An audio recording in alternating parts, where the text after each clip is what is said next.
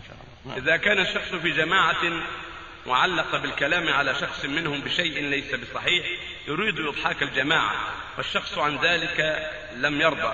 فما حكم ذلك؟ رضي أم لم يرضى. إذا كنت إذا كان الشخص في جماعة يعني مع ناس وعلق على شخص منهم علق يعني من أتكلم يعني بشيء ليس بصحيح يريد إضحاك الجماعة والشخص عن ذلك آه، أم لم يرضى فما حكم ذلك؟ ليس له أن يعلق شيئا يؤذي بعض الحاضرين أو يكون كذبا أو يكون مغضبا لله عز وجل. ولو أراد الإضحاك يقول النبي صلى الله عليه وسلم ويل للذي يحدث فيكذب ليضحك القوم. ويل له ثم ويل له.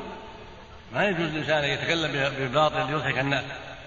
الذي يصون لسانه ولا يعلق شيئا يضحك الناس وهو لا يجوز نفسه إما كذب وإما سب لأحد وإما استهزاء بأحد كل هذا منكر الله يهدينا وإياكم. نعم.